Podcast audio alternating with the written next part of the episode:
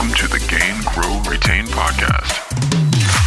Let me kick it off with a summary of what we talked about, and then we can uh, go into uh, the questions that are in the Slido. There were a few that were dropped in there. Um, I think, you know, besides the movies, we also talked about uh, things for next year. And we had a pretty good conversation. I enjoyed it about the CSM certification, kind of the value found um, found there. Karen asked, like, what's is there? Do you find value in it for those of you that are doing it? And that'd be a really neat conversation. Go ahead, put in the chat if, if you guys are have been certified, whether through Gainsight, Success Hacker, or some other platform. Um, you know, I think the general consensus of the group was that it adds value. It's not the same as, let's say, like a PMP certification or some other more specialized certifications that are out there. But for the industry that we're in, it adds a ton of value, and it's it is a resume builder. So it's it can definitely be helpful, especially if you're not coming from the CS world um, and you're wanting to jump into it. Um, anyone want to add anything else there? I'm seeing comments go up in the chat. Uh, all right let's go over and look at the Slido questions and I'll open it up. I'm really great at if I see no hands up, I call them people. So just, just a heads up there. Um, but let's see. Uh, the one with the most votes is what's more important for long term career growth, industry expertise or CSM skills? Um, I've been debating this one myself, honestly, and know, I'll, I'll kick it off really quick while you know I wait for people. But um, I would say that it depends so much on what your long term career objectives are, right? Depending on where you want to go to and what you want to see yourself at. You know, in in in my case, you know, I've been debating this because I'm in a very specific uh, like public SaaS uh, industry, and I'm not sure if I want to be there, which is why I've been uh, thinking about it. But I'd love to hear from people around the group, especially if you know you're more seasoned, if you've been in SaaS for 10, 15, 20 years. Uh, what what are your thoughts around this? And I know I'm seeing some people I really know, so I'll call you in a second. Okay, Michael, go ahead. I think I will get your last name right. Buccellato. Look at that. There we go. See, Jeff, you know, Jeff doesn't get it, but I got you, dude. Yeah, Jeff, Jeff consistently butchers, butchers it. I'm glad we got uh, somebody who can appreciate a nice, nice Italian last name. So here we go. It's it's a common uh, debate per se. You, you, see a lot of it, posts on LinkedIn around industry expertise versus uh, kind of the skills core skill set to be a CSM from from my perspective, there is there's a lot of variance, right? It, it depends, right, in terms of where you want to take your career. If if you uh, you know are, are interested in marketing per se, you know, uh, marketing tech is a very saturated market where it lends itself to becoming an industry expert while you're a CSM, right? You, you if you are an industry expert as a you know marketing folk, you can really serve your customers um, and build really tight relationships and be that strategic advisor. So there's there's a dependency on I think vertical that you play in. Um, you know, I think it also depends on the organization. If uh, it is a larger organization, there are a ton of specialized roles that you might be able to to jump into after being a CSM. You might be able to be a vertical expert. Um, you might be able to go into some sort of uh, customer success engineering or more of a sales engineering role where you're you know you're seen as that industry expert. So it's really to, where you want to take your career, the um, the vertical that you play in, as well as the organization. You know, if it is a larger organization, there there could present itself an opportunity to be that that specialized person because of your industry expertise. I agree with that completely. Scott, you want to add to it? Yeah, well, I mean, I, I'm going to take the other side a little bit. That I think the basic account management and, and other skills are important to give you longevity.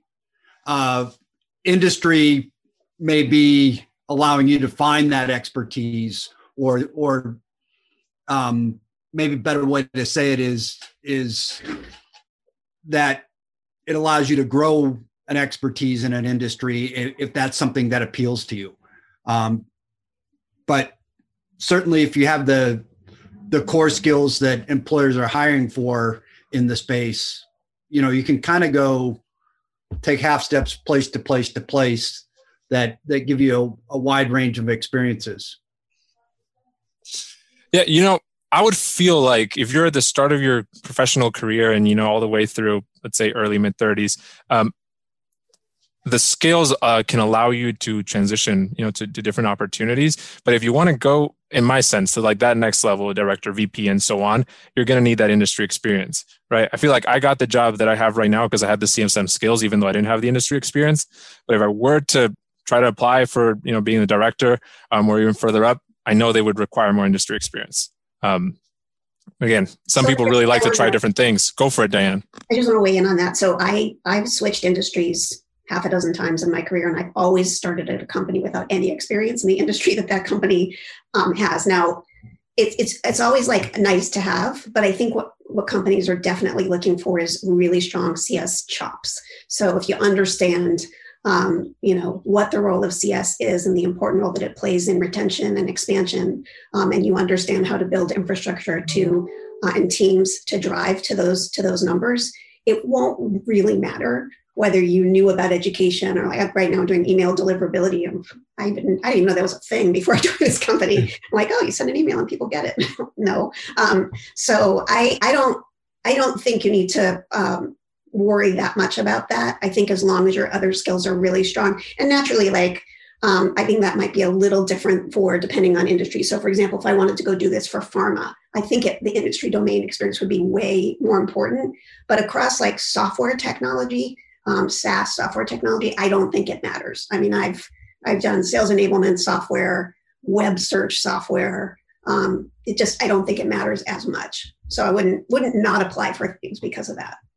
I agree with you. I, I, do, I do think it also depends on what role within CS, right, you're going for. If you're more of a technical or implementation. Um, Adam, you want to go for it?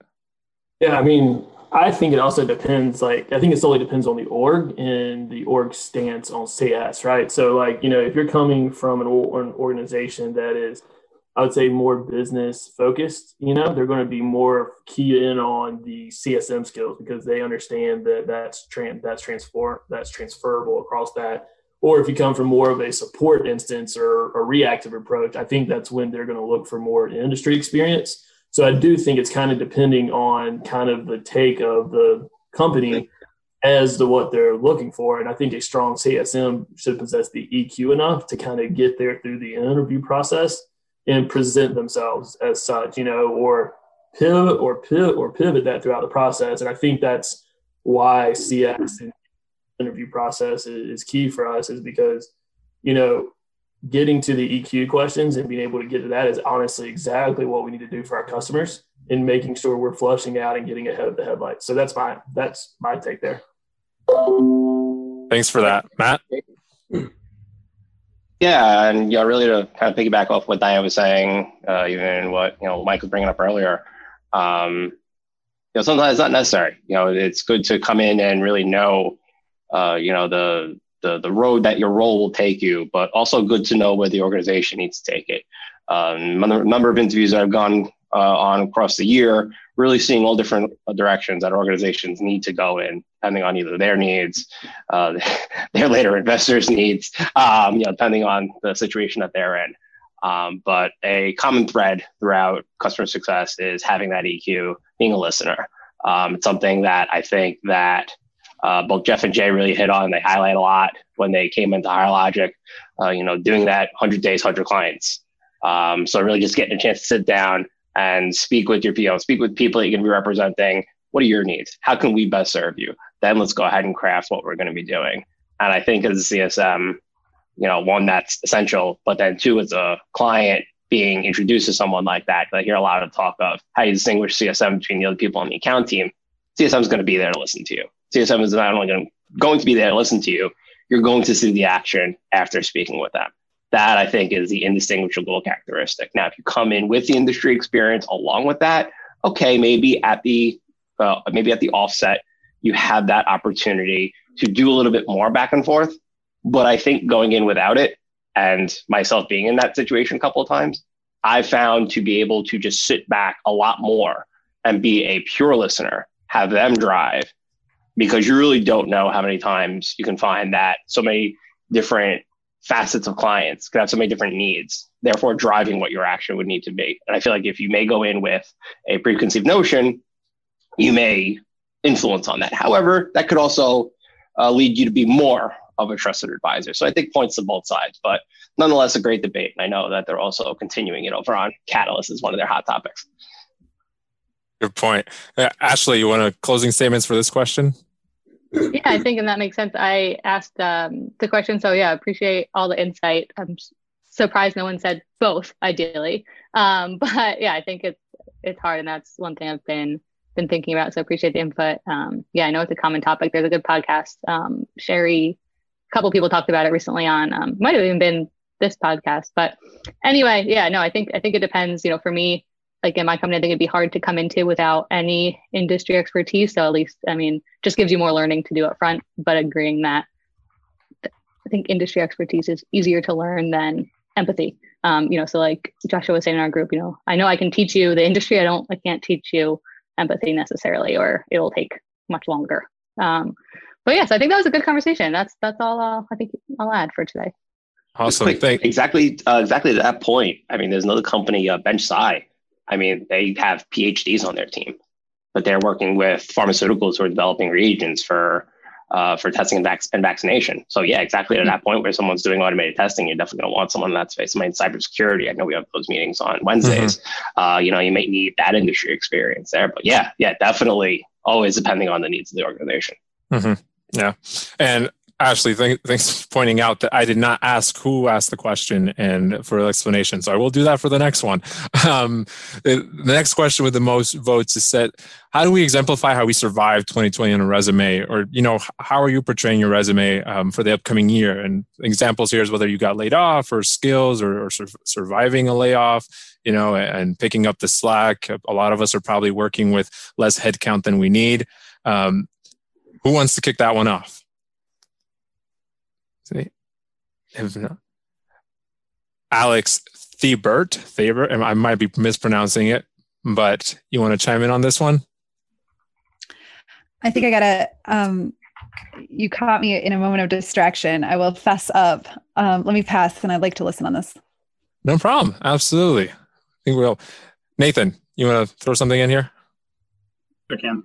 Uh, yeah, so this is a this is interesting. So in my company, we, we definitely survived 2020. I would say um, in a lot of ways. Um, I, I am not currently in a position where we're actually still adding headcount um, because we know that the business is going to bounce back um, in the industry that I'm in. So I, I'm not maybe the best one to say like how do you how do you position yourself on the resume. But I'll be honest with you, this has affected everyone on every level, and hiring managers, uh, HR, they know that. Like if there's a cap on your there's a gap on your resume in 2020 that's probably not going to raise so many eyebrows for people because 2020 has been a really hard year. So that might just be a kind of re- remember that this isn't just happening to you um, if you've been laid off or if you're in that spot where you're like this is i'm in a stuck stuck spot and i need to get out. Um, it's happening across the board to a lot of a lot of people in the industry. Um, and yeah so i mean i think just be honest and open with that too. Um, i don't think it's going to stop anyone from getting a job. I mean, if it does, that'd be surprising to me, uh, especially in the SaaS industry. Um, and if you're working remotely, yeah, like I think you can you can add those skills in, right? I do now, unfortunately, way more Zoom calls than I used to do uh, on a daily basis. Like those are skills that I can actually now put on my resume and say, yeah, I'm proficient in Zoom and backgrounds. Uh, not this one, uh, that's my actual office, but you know, like I do, I I actually know my way around Zoom. I can I can handle that stuff. Like those are things that can go on my resume if needed. Um, Right. maybe it's not needed, right? Again, I think going back to the last question, like, is it needed? Is the industry requiring it that I'm going into? Maybe, maybe not. Um, but maybe know what you're looking at. Is it important? Is it not important? And build your resume off that um, for 2020. Yeah. You know, I would say that one thing that uh, the season has helped with is that people are probably proficient on more than one, uh, more than the main conferencing tool that your company uses, right? Whether that's Zoom or WebEx or whatever, you have to learn the other one. You know, like WebEx and Teams and BlueJeans and Google Meet and whatever it may be. So yeah, I agree with that. Um, and it also is what what are you doing uh, in the time in which if you were laid off you know what are you doing in between? Then we i've met people on this community i know many of you have that are plugged into the community have been getting certifications have been networking or, or trying to enter a new industry. All of that is stuff that you can you can highlight. How to highlight it? Not the expert but jody knows a lot more than i do on this topic so i'm going to switch over to her. Hi, guys. So thanks, Gabriel. I feel that um, we have to be careful what we put on LinkedIn and that we make sure that our LinkedIn past, you know, our positions really focuses on our jobs. Um, I think that the way that we can show what what people can show what they've done is on their cover letter. And we just had an interesting conversation in, in my group about cover letters. Um, there's a lot of speedy, you know, you can speed through your your res your uh, application in LinkedIn. I didn't do that. I took I I feel like you get out of it what you put into it. Um, so I don't believe in this method of spray and pray and, and go through these speedy LinkedIn things where your resume is automatically sent. Um, I definitely took the time to find jobs that I was qualified for. And then I created, um, admittedly, like I, I don't often pat myself on the back, but I created a killer cover letter um, that was unique and I stood out. Um, and I actually got a ton of responses back from companies that didn't have a job posted that said, uh, I probably got four interviews from jobs that didn't have a job posted, and they said, We don't have a job posted, but we loved your cover letter and we want to talk to you. Um, in those cases, there wasn't something that it was more of an AM and salesy type role, so it wasn't quite for me. Um, but anyway, I still networked based on that. So I feel like um, your LinkedIn profile really needs to, to help you stand out because as we just talked about in my group um, the ats has ruined the world. I think the the ats has ruined the world more than the pandemic has.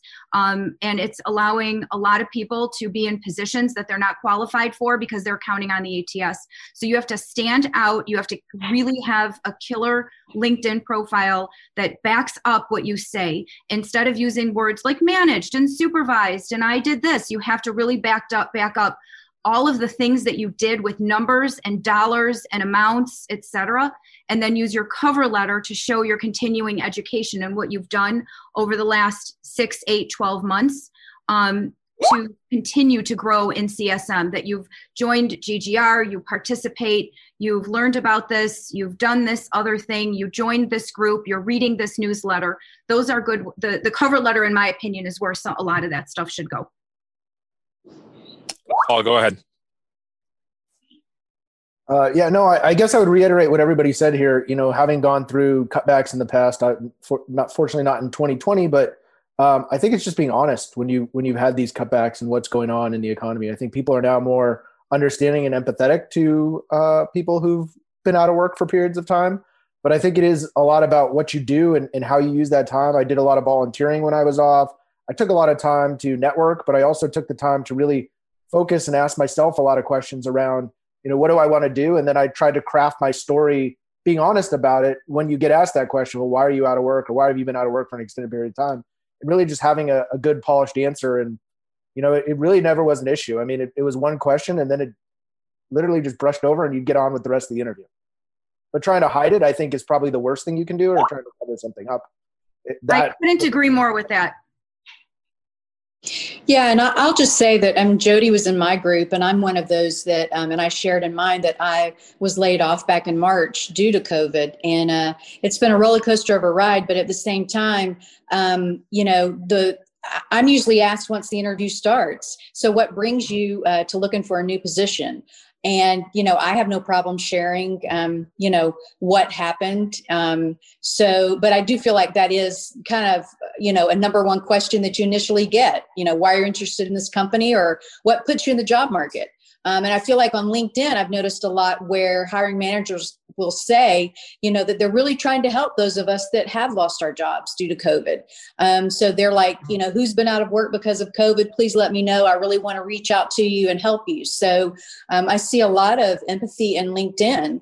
Now, of course, don't get me wrong, there are others that reach out and then you never hear back from them again. But I do feel like there is great empathy within the LinkedIn community. But I always mentioned, you know, I found Gain Retain, um, and I, I'm thankful for it because it's it's kept me up with my skills, it's kept my spirits up. It's been something I've looked forward to weekly, and I've grown from it. So um, you know, I, I, always do throw in that as well that I'm continuing my education and and um, you know, still still looking, but you know, I'm keeping up with my skills. So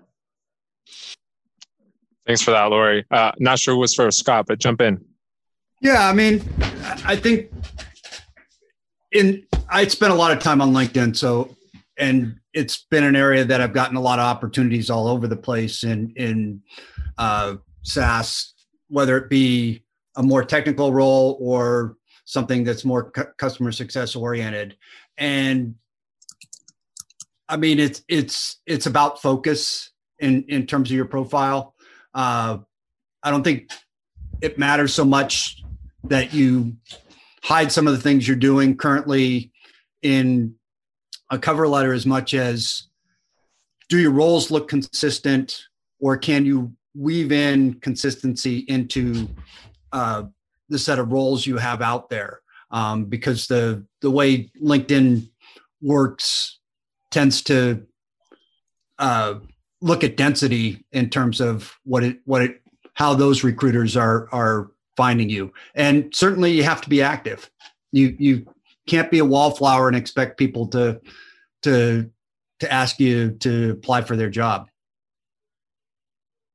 yeah, I agree, and I think you know I follow. I believe his name is Austin Belchak. It might be, but he put some really great tips on on how to you know just be on the job hunt. And I think his whole thing is how to get a job without ever applying for it. Um, but his tips are really great. If you don't know him, definitely um, check him out. I'll see if I can catch his uh, profile and put it in the chat before the end of the session. Uh, Michael. Yeah, all all great insights, and I would I follow him as well. He's he's excellent. Um, you know, you need to approach it like a sales cycle. If you know something that you're interested in, you know, create a top 10 list and go out there and prospect hiring managers and try and build relevancy through messaging and liking and sharing and, um, you know, network with those people at that company and, and understand more about the role and, and what might resonate with them. Um, once you do get the, the interview, I would really address the elephant in the room. I mean, diffuse, diffuse the negative and reinforce the positive. It's, it's all about transparency and, if those hiring managers or folks on the other end don't like it, then you know they're not the right fit. So I think that's that's how I would view it.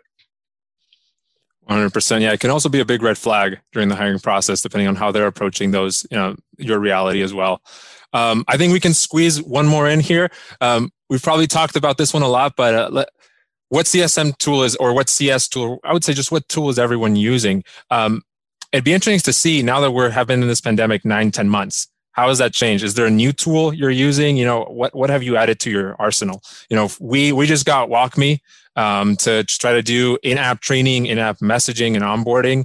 Um, so that's the new tool that we have. We got launched about three weeks ago and really exciting on top of that we we have salesforce and hubspot which i've been trying to use more and more recently got those too um, but yeah uh, let's see if we can hear from some new voices haley lundgren what tools do you use yeah, so we implemented Gainsight in February. Uh, so it was right before the pandemic hit. So it was kind of the perfect time to roll that out. Um, we previously used Salesforce, but now our sales team strictly uses that. They also use Monday.com. I don't have access to those uh, too much anymore. So Gainsight is just really our single source of truth. Um, documentation is key. A lot of my team actually comes from the healthcare industry. And so um, we just knew document, document, document that was drilled into our he- our heads in the healthcare industry. You know, if you didn't document anything, it didn't happen. That was always code um, in healthcare. So that holds true in Gainsight. We need to make sure that if one of us is out or something's going on with family for the pandemic, we needed insight into every account that we're managing, so someone can easily step in, know exactly the health status of that account and what needs to be done next. Um, so Gainsight has been a huge tool. We're just about to roll out Tech Touch so that we are helping to scale that onboarding experience. So I've, it's been a good experience for us using Gainsight. Awesome. I've heard great things about Gainsight. Haven't had the privilege of trying it out. Tim, uh, I'm not even going to try to pronounce your last name. I don't want to butcher it, man. But you asked the question. Why don't you um, yeah. share some thoughts there? Yeah, Gil, Gil Hooley. There's not many of us in, uh, in the list, but yeah, I just wanted to ask because I'm interviewing for a position with uh, a company that doesn't have a CS department or team right now uh, would be one of the first few. Uh, so if I were to get this position going in, okay, if they don't have a program like Gainsight or ChurnZero, or you know, what are some of the ideas that I can bring up, you know, based on the company? But um, yeah, I'm hearing things from like Google Sheets to Gainsight. Uh, I know it's a mixed bag, but uh, would love everybody's input. Thanks for sharing that. I think that, that definitely adds a lot, a lot of context. Um, you know, I'll actually speak on this one for a minute and I hope we can get at least one other person to share. I joined the company that had nothing, not even Google Sheets, absolutely nothing. And um, I started with Google Sheets, right, and trying to get set up with our CRM and everything. And then I found out, no one had told me, that our sales team used Salesforce. And so we migrated, you know, all of the spreadsheet based uh, CRM tools to uh, to Salesforce. So a good question would probably be, what tools do they have? What is their tech stack currently? And it could be tools that you can leverage for CS because you might not get right off the bat buy-in, especially for a tool as expensive as Gainsight and a few others out there. Um, but but yeah, there's a lot of neat things you could do with Salesforce if, if for example, that's what they have. Um, anyone want to add to that? I see hands up, but I think that might have been from the previous question or no? They've been up like the whole time. Um, hey, Gabriel, I would like to, you know, in our group, in our group, and, and, one of the things that we recommended is, and I've kind of stolen this right from a couple of conversations, is uh, pin like Pendo is super huge and tools like that, you know, and it just helps to make our CS jobs easier, right? Because it, it doesn't allow for us to like we don't have to do as much fact finding and discovery, right? So it, it's you know, I'd say a really good tool is if you only have the budget for one, would maybe be looking at something like a Pendo or WalkMe to help hedge those conversations, you know, about how customers are using your tool. So that's kind of my two cents. Thanks, man. Anyone want to share any more thoughts before we start wrapping it up? I just say, I mean, again, it depends a lot on what the organization's needs are. I've spoken to a lot of folks who have been afraid of Salesforce, didn't like the abundance of information, as we're hearing a lot now, uh, where it's a lot coming from sales teams, uh, kind of step out of the box of just the tech. Uh, there's also the organizational structure. I like to always reference conversation, uh, the points from Christy, uh, which says, you know, we want to get CSMs involved at absolute inception when they're even a prospect not even signed with us, which means that there's a lot, you're not even dealing with a handoff. So you don't have to worry about so much of a source of truth because the CSMs are there at present at the beginning. They can own that information and then watch it throughout the process. So something like Salesforce may be good for that. Uh, so I think that really it all, all depends on the organization that you're getting into. Uh, our earlier discussion was that also could depend on the industry that you're getting into uh, for the type of information that you're collecting and seeing that how it would need to travel throughout the organization.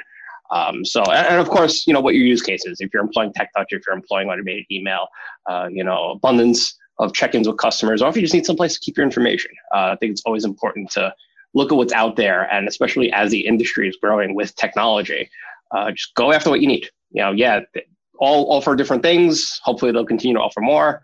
Uh, I know many folks who are developing their own things, but again, always important to go about what you need. Right.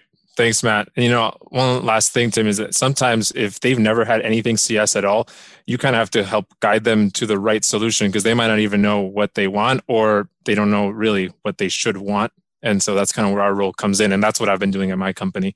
Um, all right. I think with that, we're going to wrap it up. Quick summary, y'all. Uh, last session this year, invites have gone out, so make sure you get those so that you're ready to go in the first week or second week of, of next year. Really neat uh, chats going on in the GGGR uh, community and the uh, job posting community, especially. So if you are looking, that could be a place to start. There's a few there, and I'm sure a ton more are going to be added as time goes by. Um, great session. I really enjoyed it. Hope it was great. Share your feedback with Jeff. If you don't think I did a great job, let Jeff know. Um, and uh, don't let me know. I'm joking. But um, have a great one. Take care, everyone. Hey guys, thanks so much for taking the time to listen to the Gain, Grow, Retain podcast. If you liked what you heard, please take a moment and share the podcast with your friends and colleagues and subscribe. We really appreciate it. Talk to you soon.